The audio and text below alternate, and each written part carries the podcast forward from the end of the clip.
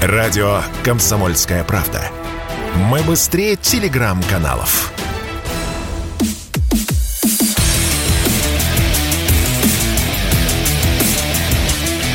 Программа с непримиримой позицией. Утренний Мардан. И снова здравствуйте. И снова в эфире радио «Комсомольская правда». Я Сергей Мардан. Да, работает YouTube-канал Мардан 2.0. Подпишитесь, если вдруг еще не подписались. Зря, если не подписались. У меня еще есть пара, а, ну, таких знаковых новостей, условно украинских, но они а, напрямую касаются нас. То есть вот а, не, почти не осталось людей, которые бы писали, хватит про Украину, есть другие новости. То есть все понимают, что Украина это и есть главная новость, это главная задача, а, стратегическая задача, которую решает Россия. А, а я вот что хотел сказать. Мне практически каждый день приходит в голову мысль, что мы сейчас... Э, должны победить э, в той войне, которую даже, в которой должны были победить э, много лет назад еще. Много лет назад. А вчера, э, значит, какой, какой это был? Второй президент Украины. Леонид Кучма. Кучма, Кучма. 84 года ему. Жив еще. Дал интервью британской BBC. А, значит, что сказал старенький Леонид Кучма? После Украины Россия пойдет в атаку на Молдавию, Казахстан и Грузию. Ну, там он еще э, сказал, значит, что нет, не рискнут напасть на Латвию и Польшу, потому что они входят э, в НАТО, а НАТО русские боятся. Вот. 84 года. Казалось бы, ну, взрослый человек, прожил жизнь, опытный. Его называли лучшим украинским президентом. Но вот из всего ассортимента, который у них был, я не буду сейчас всех перечислять. Кучма действительно выделялся. И, и, и у нас в России, в, в наших медиа всегда его особняком держали. Времена, когда он был президентом, это же а, была вроде самая большая дружба между нами. Потому что до него был а, Кравчук, бывший первый секретарь КПСС. А, то есть там был раздел Черноморского флота и постоянные газовые скандалы. Вот такая вот первое обострение, о которых покойный Лимонов а, в свое время говорил. А потом появился вроде бы как уравновешенный Кучма, директор завода, настоящий красный директор, плоть от плоти вот, вот, вот этого индустриального великого Советского Союза. И вроде бы как все устаканилось. А после Кучмы пошло в разнос. Сначала Ющенко, потом Янукович, ну а потом сами знаете. Вот, короткая история независимой Украины. Она, в общем, не блещет политическими деятелями. Так вот, даже вот этот вот самый вменяемый, казалось бы, украинский президент, сейчас это ясно, что он а, всегда был упырем. Он всегда был упырем. Ну, точнее, то, что он упырь и гадина, лично для меня а, было очевидно, когда и вышла вот эта вот а, знаменитая книжка «Украина не Россия», по поводу которой все уж так умилялись. Я помню, как все умилялись. Вот как вот и тонко, и вот и соблюдая весь необходимый политез и отношения, и подписанный договор о дружбе и сотрудничестве – а для меня всегда было понятно, что человек, который форму формулирует именно вот так, Украина не Россия. Из этого следовало, что Украина это антироссия. Любой, кто ездил на Украину в начале нулевых, там, в конце 90-х, в начале нулевых, в середине нулевых, ему уже было понятно, к чему все идет. Но тот, кто хотел видеть, тот это видел. Но наши начальники не хотели этого видеть. Наши начальники находились немножечко в другой парадигме тогда. А, то есть э, все должны были решить деньги, все должны были решить торгово-экономические связи. Нет никакой политики, нет никакой идеологии, нет никаких национальных интересов, кроме как интересов, выражаемых в товарообороте. Оказалось, нет, есть. Есть нечто другое, то, что невозможно а, оценить в деньгах. Ну вот поэтому сейчас Леонид Кучма и расчехляется и говорит, ну, очевидные, казалось бы, глупости, а простительные для человека его возраста, как известно, неизвестно, там, что мы сами будем а, говорить 84, э, если доживем. Но, тем не менее, Ну и, соответственно, вот следующая новость, э, новость, про которую я хочу упомянуть, она вытекает э, вот из этого заявления Кучмы. Точнее, все это вытекает из этого кучмовского тезиса о том, что Украина не Россия. Украинские школьники будут читать только связанных с Украиной русских писателей. Это, конечно, анекдот, кто-то скажет. Нет, это не анекдот. Опять-таки, идеология, воспитание а, новых поколений – это принципиальная важная вещь, которую, ну вот, а, украинские нацбилдеры – понимали с самого начала. Наши а, до сих пор еще не поняли, честно говоря, поэтому у нас а, идут а, своим имитационным путем, типа создания там какой-нибудь пионерской организации 2.0, непонятно зачем, созданием завучей по воспитательной работе в школе, тоже непонятно зачем. Но ничего, жизнь расставит все на свои места. Вот. А на Украине нет, двигаются по-серьезному. Значит, список русских писателей, которые связаны с Украиной, там а, довольно смешно. Туда входит Гоголь Николай Васильевич, уроженец Полтавской губернии, Владимир Короленко, Ильф и Петров, это очень смешно, правда. Вот да невероятно смешно. Вот, вот, вот вся одесская плеяда русских писателей, э, вот где они, где Украина, это, это, ладно, отдельная история. И Михаил Булгаков. Они э, включили Михаила Булгакова. Ну, правда, в школе рекомендуют э, читать детям э, «Собачье сердце». Не понимая очевидного, вот я два слова хочу буквально по, по, этому поводу сказать, ну, чтобы подчеркнуть, что, с одной стороны, вот украинские профессиональные патриоты и идеологи, люди очень э, цельные, такие целенаправленные, а с другой стороны, конечно, они туповатые и невежественные. Они не понимают, что включать э, вот в пантеон, э, изучаемый в школе литературе, Гоголя и Булгакова, вот как ты их не назови, там, украинскими писателями, как угодно, это разрушительно для самой идеи украинства. Потому что любой человек, ну вот э, ребенок там начнет, э, возможно, с собачьего сердца, ну, потому что великий фильм есть. Дальше он все непременно прочитает э, «Мастера Маргарита», обязательно. А там, простите меня, события в Москве происходят. В Москве. И образ Москвы в этом романе, он невероятный. Невозможно не полюбить Москву после прочтения э, «Мастера и Маргарита». А дальше, а дальше он прочтет «Белую гвардию», вы понимаете, представить себе более антиукраинское произведение, антиукраинское в смысле вот политического украинства, невозможно. Просто невозможно. Ну и даже Николай Васильевич Гоголь, которого тут украинский МИД официально назвал украинским писателем и потребовал а, передать его прах, да, это не шутка. Министерство иностранных дел Украины потребовало вчера передать прах Николая Васильевича Гоголя на родину, вот чтобы они его там торжественно похоронили, вот поставили ему памятник на мове, украсили его рушниками и вышиванками, а, станцевали гопака на торжественных мероприятиях и издавали только на украинском на украинской мове, на украинском языке. Я, кстати, читал а, куски э, перевода на украинский Тараса Бульбы, идеологически очень выдержано. Помните вот этот знаменитый э, кусок, где Тарас Бульба обращается к казакам, к воинству и говорит им о том, что такое русское товарищество? Не помните? Ну, посмотрите, неплохой фильм. Вот, кто же его режиссер? Не вспомню сейчас. Лучше перечитайте. Вообще, Гоголя читать надо. Не надо смотреть никаких экранизаций. Экранизировать его невозможно. Даже самым талантливым режиссерам а, это удавалось очень плохо. Смысл подменяется.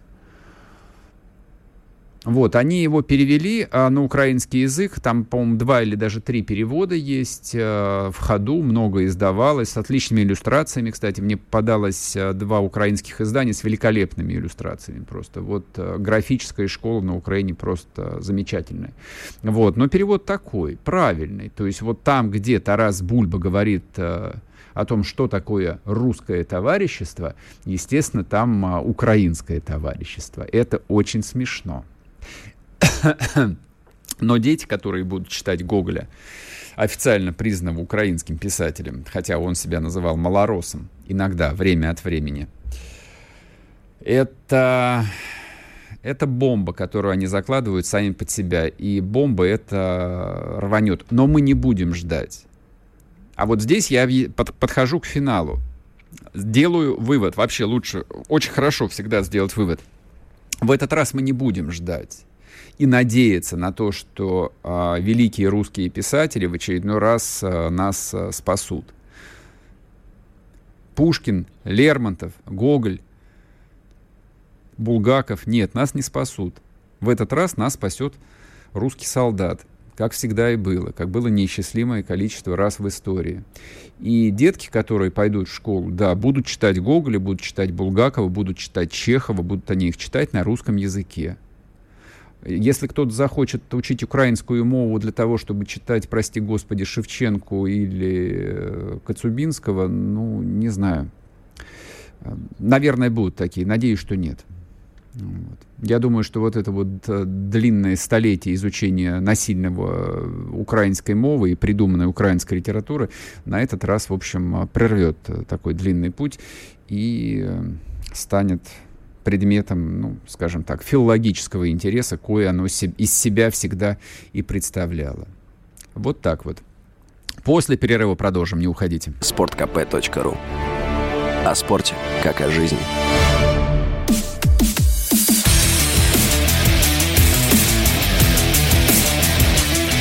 Программа с непримиримой позицией.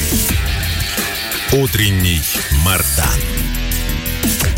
И снова здравствуйте, и снова в эфире радио «Комсомольская правда». Я Сергей Мордан. А, продолжаем тему украинства, не украинства, на каком языке а, читать э, Гоголя, Гоголь, русский писатель и украинский. Ну, кстати, по поводу Гоголя я еще хотелось уж два слова сказать. А, вы знаете, Николаю Васильевичу а, вот в этих категориях было бы тесновато на самом деле ему было бы тесно. Гоголь прежде всего не русский писатель, он писал на русском языке, конечно, но он был христианским писателем. Вот знаете, такая есть э, редкая категория, такой, э, ну, уникальный жанр для 19 века, по крайней мере, скажем, века для 16-17 совсем не уникальный, а для 19 очень. Поэтому знаете, например, про что э, великая пьеса «Ревизор»? Знаете, я вам расскажу. Это пьеса, э, пьеса про то, как в город э, пришел дьявол, обманщик. Хлестаков — это дьявол. Вот про что весь Гоголь. И даже если вы посмотрите, ну, там, не знаю, вспомните или пере, перечитаете а, советское литературоведение, как нам преподавали Николая Васильевича Гоголя, ну, в общем, так, там постоянная неловкость была. А «Мертвые души» — это что? Ну, по нынешним меркам это такая, знаете, русофобия, я бы сказал бы. Вот, просто книга совсем про другое. Ладно, это отдельная тема, а мы переходим а, к дню сегодняшнему. К нам присоединяется Алексей Костылев, главный редактор медиахолдинга «Ридовка» или «Ридовка». Алексей, привет. Как привет. правильно ударение ставить?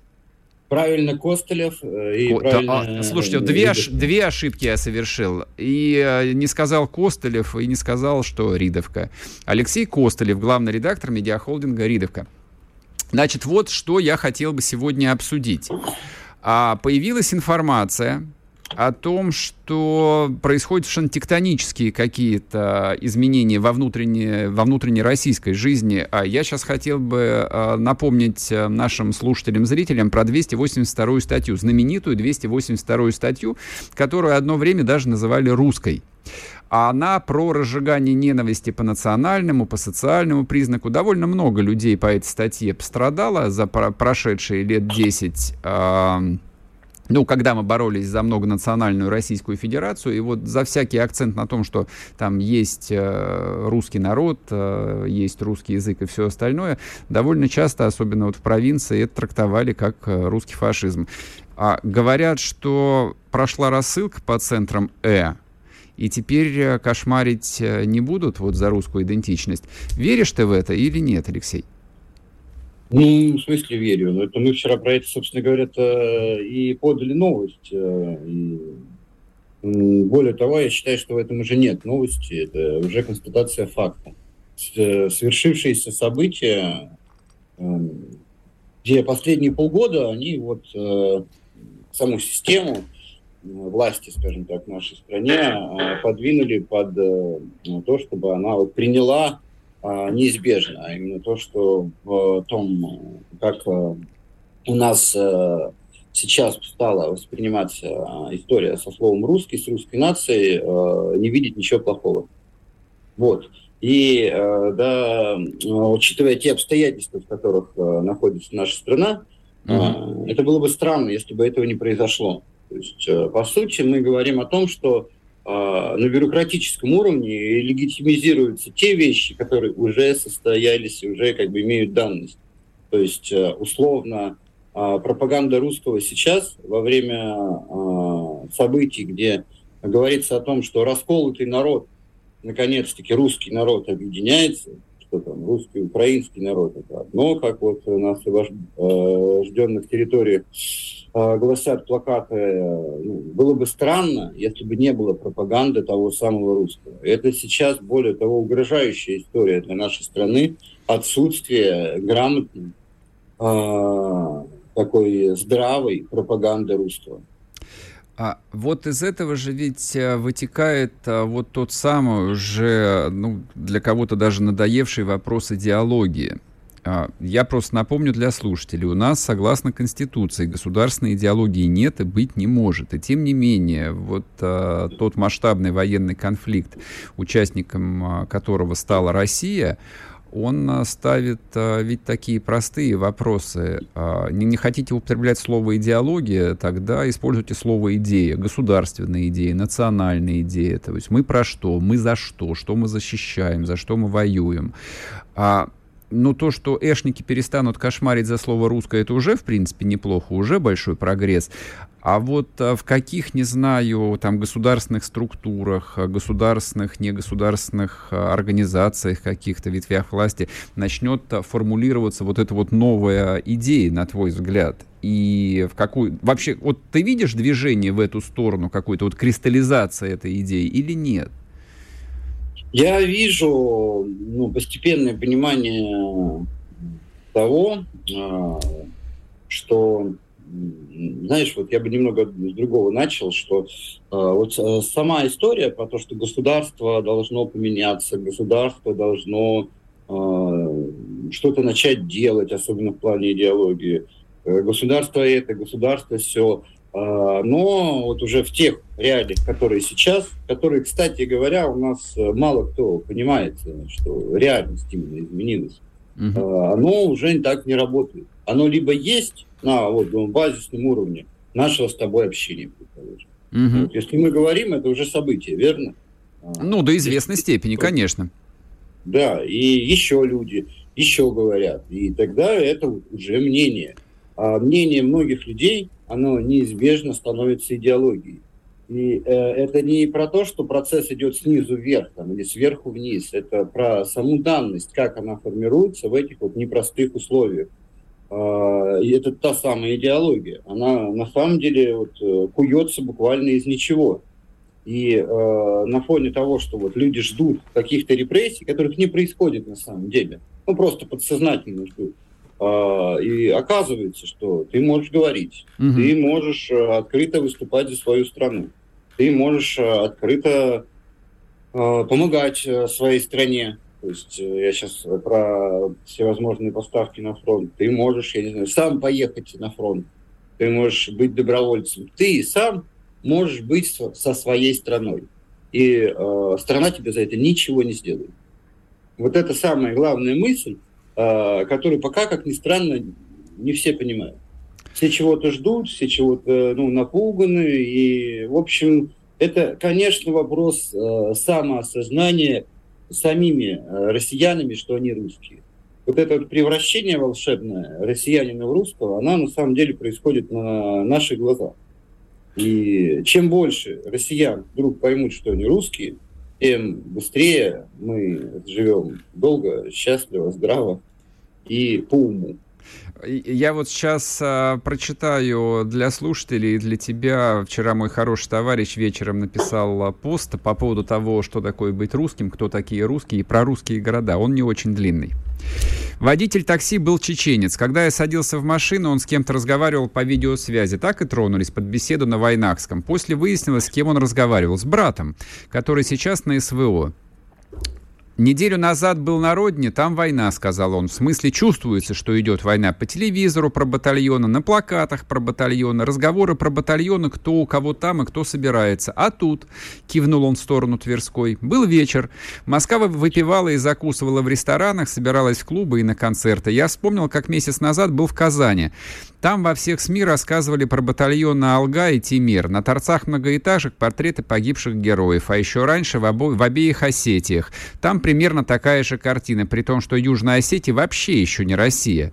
Посмотрел на столицу Российской Федерации, мы уже ехали по Ленинградке, и не нашел, что ответить этому парню с бородой. Вот а, такое наблюдение просто. Действительно, он просто вот, вот он, он, он вышел из машины и написал этот короткий пост. Да, я видел пост Димы. А, слушай, вот э, мы сейчас заканчиваем монтаж нашего фильма про оборону Светогорска. А, там, если коротко, как это, 16-й Барс, э, там 40 человек больше месяца э, отстаивали город от, mm-hmm. говорят, от дьявола. Не они говорят, а автор фильма. И э, там вот у нас есть тувинец, которому уже 47, понимаешь, он уже давно на пенсии, он может не ехать, он поехал добровольцем. Там есть таджик, э, точно так же его никто не заставлял, он поехал сам. Там абсолютно, вот знаешь, за русский мир э, сражаются люди, которых, казалось бы, там не должно быть. При этом там, кстати, есть и москвичи. Э, там есть и бизнесмены, вот эти вот 40 героев, которые прямо напротив Лавры, под обстрелами с горы, э, ежесекундный очень такой не слабый, я бы сказал, опасности а выстояли в очень непростой момент. Угу. И когда вот на это смотришь, когда это видишь, конечно, это очень вдохновляет. Вот, когда закончу фильм, тебе обязательно его покажу. Uh-huh. А, и прям вот хочется пойти добровольцем, когда такое видишь. А Москва, ну что Москва? Ну то есть это последствия долгих, э, даже десятилетий уже ну, отсутствия мнения. Я вот как раз э, Москву в этом смысле очень не люблю. Вот э, именно в плане вот, э, медийной тусовочки, я бы так сказал. Не только медийный, пиар, вот это вот все. Э, Алексей, э, сейчас, при, да, я тебя прерву на полсловия, мы уйдем на минуту на новости, вернемся. Чтобы получать еще больше информации и эксклюзивных материалов, присоединяйтесь к радио «Комсомольская правда» в соцсетях в отечественных социальных сетях. Смотрите новые выпуски на Рутьюбе, читайте телеграм-канал, добавляйтесь в друзья ВКонтакте, подписывайтесь, смотрите и слушайте. Радио «Комсомольская правда». Самая оперативная и проверенная информация в эфире и соцсетях.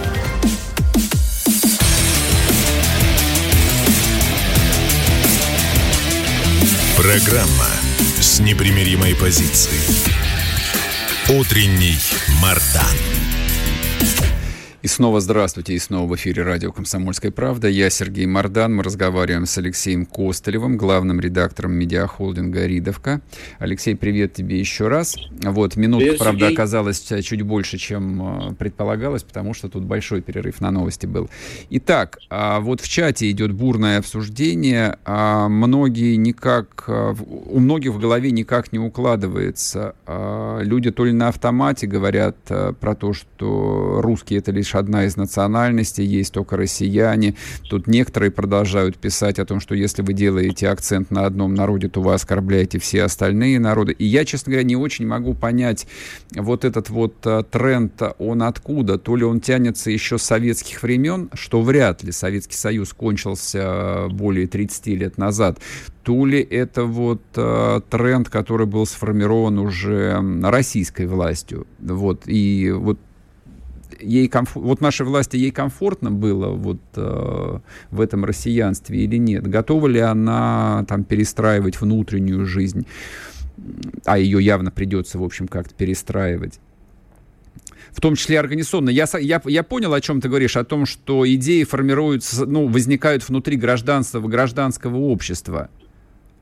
А государственные структуры должны реагировать на это каким-то образом, чтобы соответствовать тому, что происходит внутри граждан, гражданского общества. Да, ну потому что вот эта история с навязыванием обществу тех или иных моделей и последствия такого навязывания, это как раз то, э, что привело нас э, ну, в ту точку состояния общества, которое там можно было фиксировать там, на конец прошлого года. А когда мы говорим сейчас, э, что происходит, ну, начиная с февраля, ну, мы же сами понимаем, что многие вещи держатся на инициативе. Какие-то ну, прям конкретные инициативе конкретных людей. И что там, э, на самом деле, что вот в медиапространстве.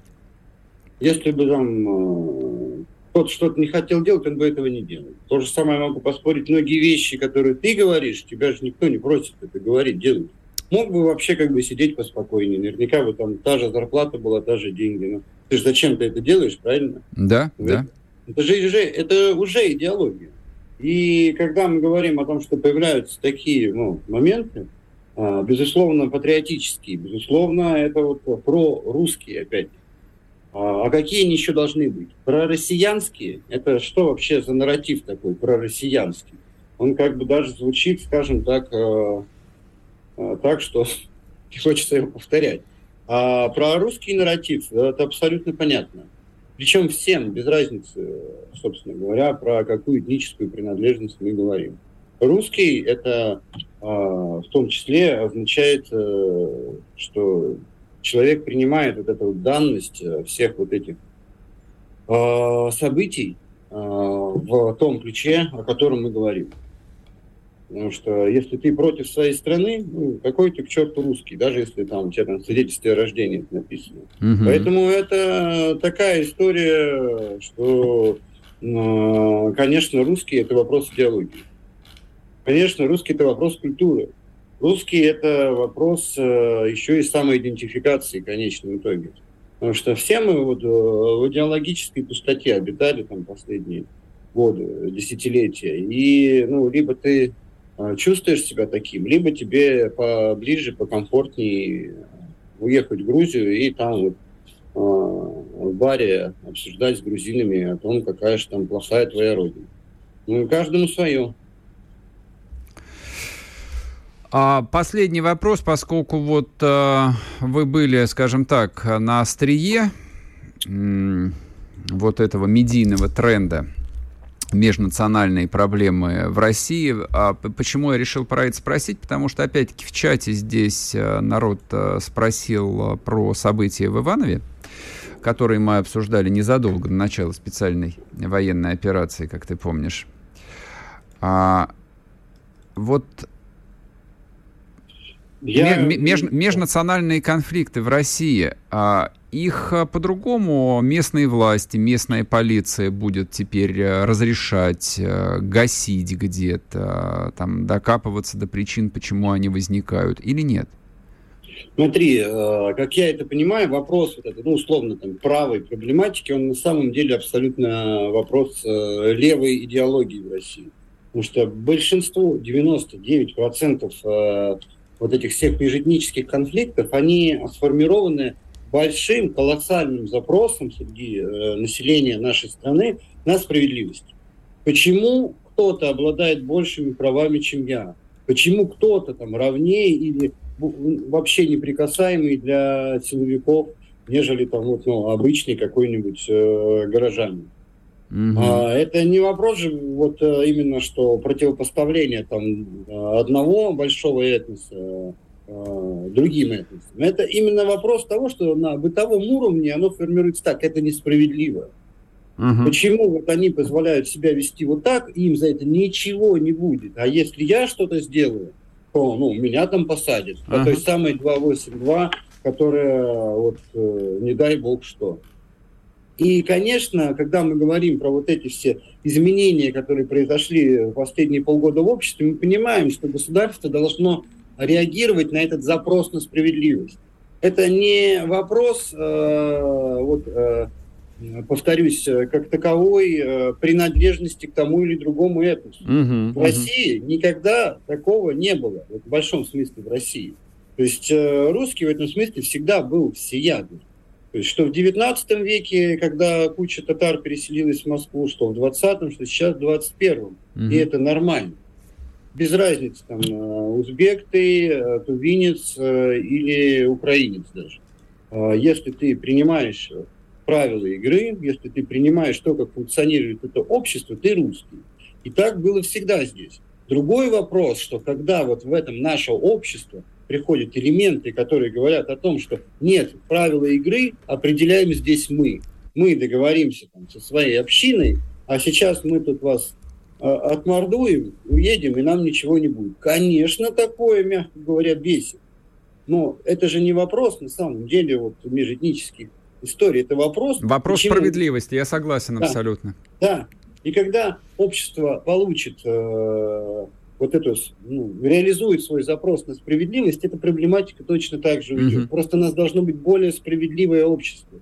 Тогда мы не будем вспоминать о межэтнических конфликтах, когда все будут действительно равны перед законом, и никакая коррупция не сможет прикрыть ничью задницу, какого бы цвета эта задница ни была. Абсолютно точно сказано, на самом деле. То есть вот э, ты сформулировал ту мысль, которая у меня в голове там бродила, что там 99% всех так называемых межэтнических конфликтов, они возникают ровно из-за того, что не работает закон.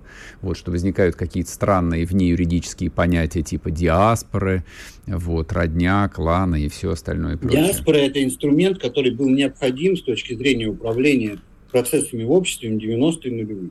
Это ну, прям да. отдельная история. Mm-hmm. И как бы через диаспору решать проблему было принято тогда, там, 20 лет назад. Насколько mm-hmm. этот инструмент необходим сейчас, я вот, например, не уверен, что он в принципе необходим. Но это опять-таки это вопрос социальных реформ. Mm-hmm. Mm-hmm. Как бы, это в принципе вопрос тех изменений, а, перед которыми, перед а, выбором а, делать их или нет, все равно стоит наше государство. Не mm-hmm. только в этой сфере, их очень много и в сфере там, ВПК, и в сфере, э, ну, много сфер. И как бы готово ли наше вот, государство, вот сейчас скорее в этом вопрос, идти на эти изменения, чтобы вот эти устоявшиеся уже в обществе, относительно устоявшиеся э, идеологические процессы могли обрести новую почву, более справедливое основание. Тогда все получится без э, каких-либо вот, ну, таких э, серьезных моментов в плане реконструкции. А, вот, на самом деле они серьезные, но они косметические, по большому счету. А, наше государство столкнется с тем, что через какое-то время все опять вернется на круги своя. uh Ну, то есть невозможно что-либо изменить, ничего не меняя изнутри. Понял. Спасибо большое. Алексей Костылев был с нами на связи, главный редактор медиахолдинга «Ридовка». А я чуть позже сделаю репост э, с Ридовки вот э, с этой темой, которую мы с Алексеем обсуждали относительно 282 статьи, относительно того, что да, как бы, ну, те, кто за этой историей следит, в общем, видно там некоторое вот э, снижение ожесточенности специализированных, так сказать, подразделений силовых структур в борьбе со всякими националистическими штуками – вот. А кто-то видит в этом исключительно уголовный какой-то контекст, а вот Алексей, мне кажется, очень правильную вещь сказал о том, что это не вопрос отношений между разными этносами вообще. И никогда он этим не был. Никогда. Ни в 90-е, ни в нулевые, ни год назад. Это всегда был вопрос социальной справедливости. Вот, вот э, необходимого баланса. Вот для того, чтобы в обществе в любом в том числе и сложно организованным был мир, люди должны осознавать, вот чет, четко причем осознавать, что все устроено справедливо, перед законом все равны, перед тем законом, который есть, и он не будет сдавать сбой. Вот э, если у нас будет так, то все будет ровно. Все будет ровно. И всем будет хорошо, и приятно, и радостно, и прекрасно. И все будут мечтать получить российский паспорт в том числе. Так, сейчас короткий перерыв на новости. Есть еще одна тема. Обсудим ее после новостей, так что не уходите. Чтобы получать еще больше информации и эксклюзивных материалов, присоединяйтесь к радио «Комсомольская правда» в соцсетях – в отечественных социальных сетях. Смотрите новые выпуски на Рутьюбе, читайте телеграм-канал, добавляйтесь в друзья ВКонтакте, подписывайтесь, смотрите и слушайте. Радио «Комсомольская правда». Самая оперативная и проверенная информация в эфире и соцсетях.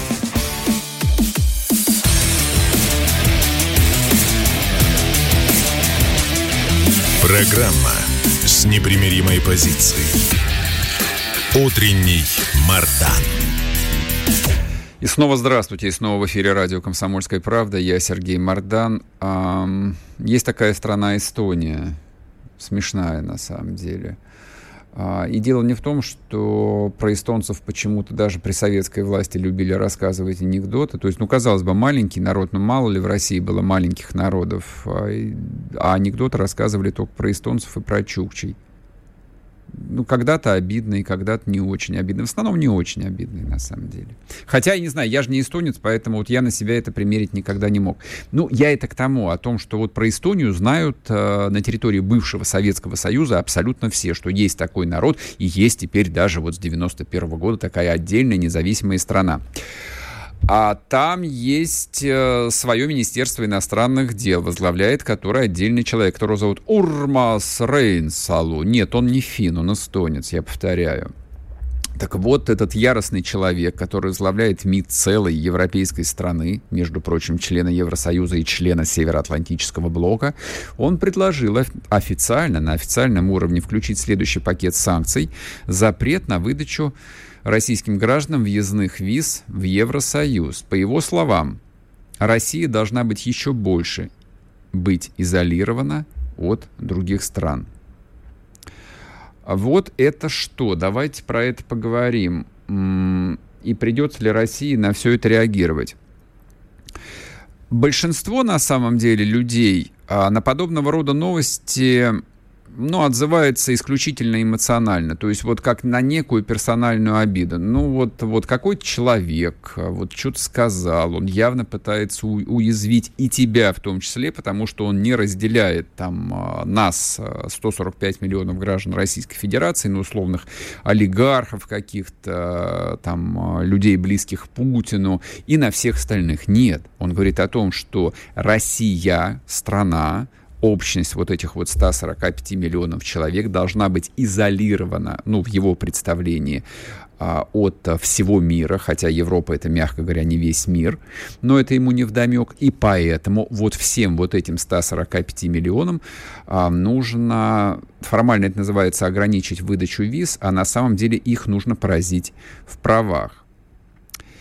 А, странным образом а, а, людям не приходят в голову ну, такие очевидные исторические аналогии с событиями всего лишь 80-летней давности. То есть, когда людей начинают сегрегировать по национальному признаку, а слово национальный признак это не только этнос, это в том числе и эм, национально-политическая идентификация. Есть некоторая разница. А когда людей начинают сегрегировать по национальному признаку, по признаку того, что они русские, политические русские, ну, это, конечно, уж простите меня, но сильно попахивает э, тем, что вменяют в вину э, сторонникам, э, ну, допустим, эстонской или какой-нибудь литовской или латвийской э, национально-политической идентичности. Вот, например, в Прибалтике удивительным образом всех евреев убили ну, примерно в первые полгода после того, как туда вошли немецко-фашистские войска. И отлавливали их, да их отлавливать даже не пришлось, их просто выдали всех. Вот их соседи, литовцы, латыши, эстонцы. Им плохо жилось рядом с евреями они также десятилетиями хранили, хранили, лелеяли в себе ненависть э, к русским. Вот, русскими они называли всех абсолютно а, живущих вот в этой самой большой России. Это все были русские. Обида не прошла, несмотря на 30 лет независимости, странно, но обида не прошла. Поэтому вот сейчас, как видится, этому господину пришло время, ну, с русскими поквитаться удивительно плохое знание истории, с одной стороны. Особенно это важно для Эстонской республики, потому что в состав Эстонии, например, если вы не знали, входит русский город Нарва. Русский город Нарва, повторяю. Он вообще русский город Нарва, его русские построили. А, и живут там одни русские.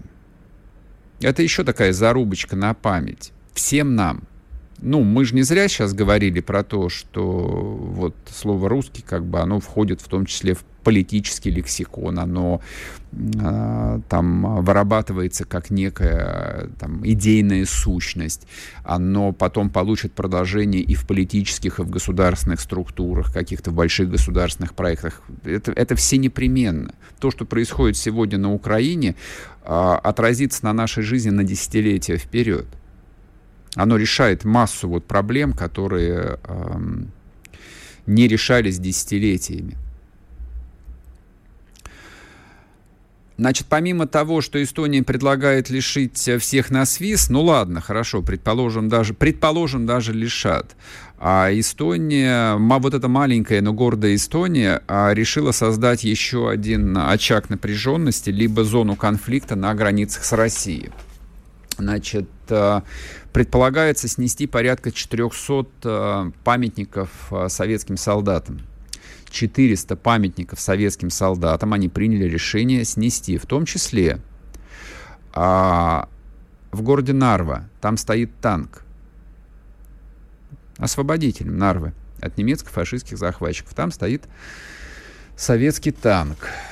Вот вчера к этому танку очень много видео в социальных сетях, а, пришли тысячи людей вечером после работы. Они пришли защищать этот танк. Они защищают не просто свою память, они защищают свою идентичность. Вот э, эстонское правительство, не только в лице министра иностранных дел, то есть это же решение принято президентом э, страны, они, в общем, фактически объявили войну людям, которые за 30 лет так и не смирились с тем, что они больше не русские. Вот а, чем закончится это противостояние? У меня такой а, сугубо прикладной вопрос. То есть вот в потоке новостей какие-то важные вещи, они э, сами собой выпадают из зоны внимания, мы про них забываем, мы не обращаем внимания, нам кажется, что там все разрешилось, и можно на это не отвлекаться, а там ничего не разрешилось, и там зреет э, просто новый взрыв. Ну, например, э, Калининградский транзит, блокада Калининграда. Если вы думаете, что там все решилось, нет, там ничего не решилось. Блокада не снята. Вот, ее просто теперь пытаются реализовать по-другому. Ну, вот а, чисто технически там а, банки литовские отказываются принимать платежи за транзит. А, соответственно, раз ты не платишь за транзит, значит, ты не можешь транзит осуществлять. Если ты не можешь, значит, это транспортная блокада. Как Россия должна реагировать на транспортную блокаду своего эксклава, мы это обсуждаем. На мой взгляд, она должна реагировать на это силовым путем. Если требуется туда двинуть танки, значит, туда нужно двинуть танки. Я в этом совершенно убежден. По-другому быть не может. Потому что если не будет силового ответа, если а, Россия демонстративно не проявит силу, а, значит следующий уровень противостояния будет еще выше, еще опаснее. То же самое касается в Эстонии. Вот это решение а, правительства маленькой эстонской республики не случайно. То есть я бы не стал бы демонизировать людей, э, ну, только в силу того, что у них, ну, какая-то очень сложная национальная история. Мало ли у кого какая сложная национальная история, ничего ж, все живут. А я предполагаю, что это вполне себе такая операция спецслужб, где-то придуманная, где-то разработанная, которая ложится в общую канву а, создания все новых и новых точек напряжения вокруг России. Ну, мы об этом тоже достаточно часто говорим. И Косово не просто так появилось, и обострение в Карабахе не просто так возникло. И многие политологи говорят, что ну, некоторые вещи очевидны, старые застарелые конфликты, там, а, застарелые нерешенные проблемы, ну, например, там, в Северном Казахстане например. Как вам такая идея? Может там быть обострение? Конечно. А в Средней Азии, Таджикистан, Киргизия, то есть страны, которые там очевидно входят в зону национальных интересов России, могут там возникнуть э, какие-то проблемы обострения? Конечно. Скорее всего, они возникнут. Но видите, как э, даже в маленькой мирной Эстонии, и то, в общем, при известном желании, можно устроить вполне себе полноценный конфликт. Вот вам сюжет а люди защищают этот э, самый советский танк. Они защищают не памятник, они защищают сами себя. Для них это важно. Для них это просто точка сборки. А потом они вспоминают, что Нарва это русский город, который оказался в составе Эстонии вообще непонятно каким образом. А дальше вдруг, представьте себе, против этих людей применяется сила. Эстонскими полицейскими, у них же есть стрелковое оружие. А дальше вдруг кто-то, не дай господи, погибает. Как вы думаете, что будет потом? Два сценария. Первый сценарий – ничего не будет потом. А второй сценарий а, – в Нарве оказывается оружие и у противной стороны. В России достаточно много людей, э, приобретших такой специфический опыт. Нет? Помните фамилию Стрелков? Не забыли еще? Хорошо, что не забыли. Вот этот сценарий, который вполне может ждать Эстонию. А почему это людям не приходит в голову? Почему они а, не догадываются, что 20-30 а, хорошо вооруженных, подготовленных людей могут уничтожить эстонскую государственность? Честно говоря, я не очень понимаю. Или они это хорошо знают, может быть, на это и расчет. Но об этом мы с вами будем разговаривать уже в понедельник на радио «Комсомольская правда», потому что на сегодня мы заканчиваем, уходим отдыхать. Я вас всех сердечно обнимаю. Всем пока. Чтобы получать еще больше информации и эксклюзивных материалов, присоединяйтесь к радио «Комсомольская правда» в соцсетях. В отечественных социальных сетях. Смотрите новые выпуски на Рутьюбе, читайте телеграм-канал, добавляйтесь в друзья ВКонтакте, подписывайтесь, смотрите и слушайте. Радио «Комсомольская правда». Самая оперативная и проверенная информация в эфире и соцсетях.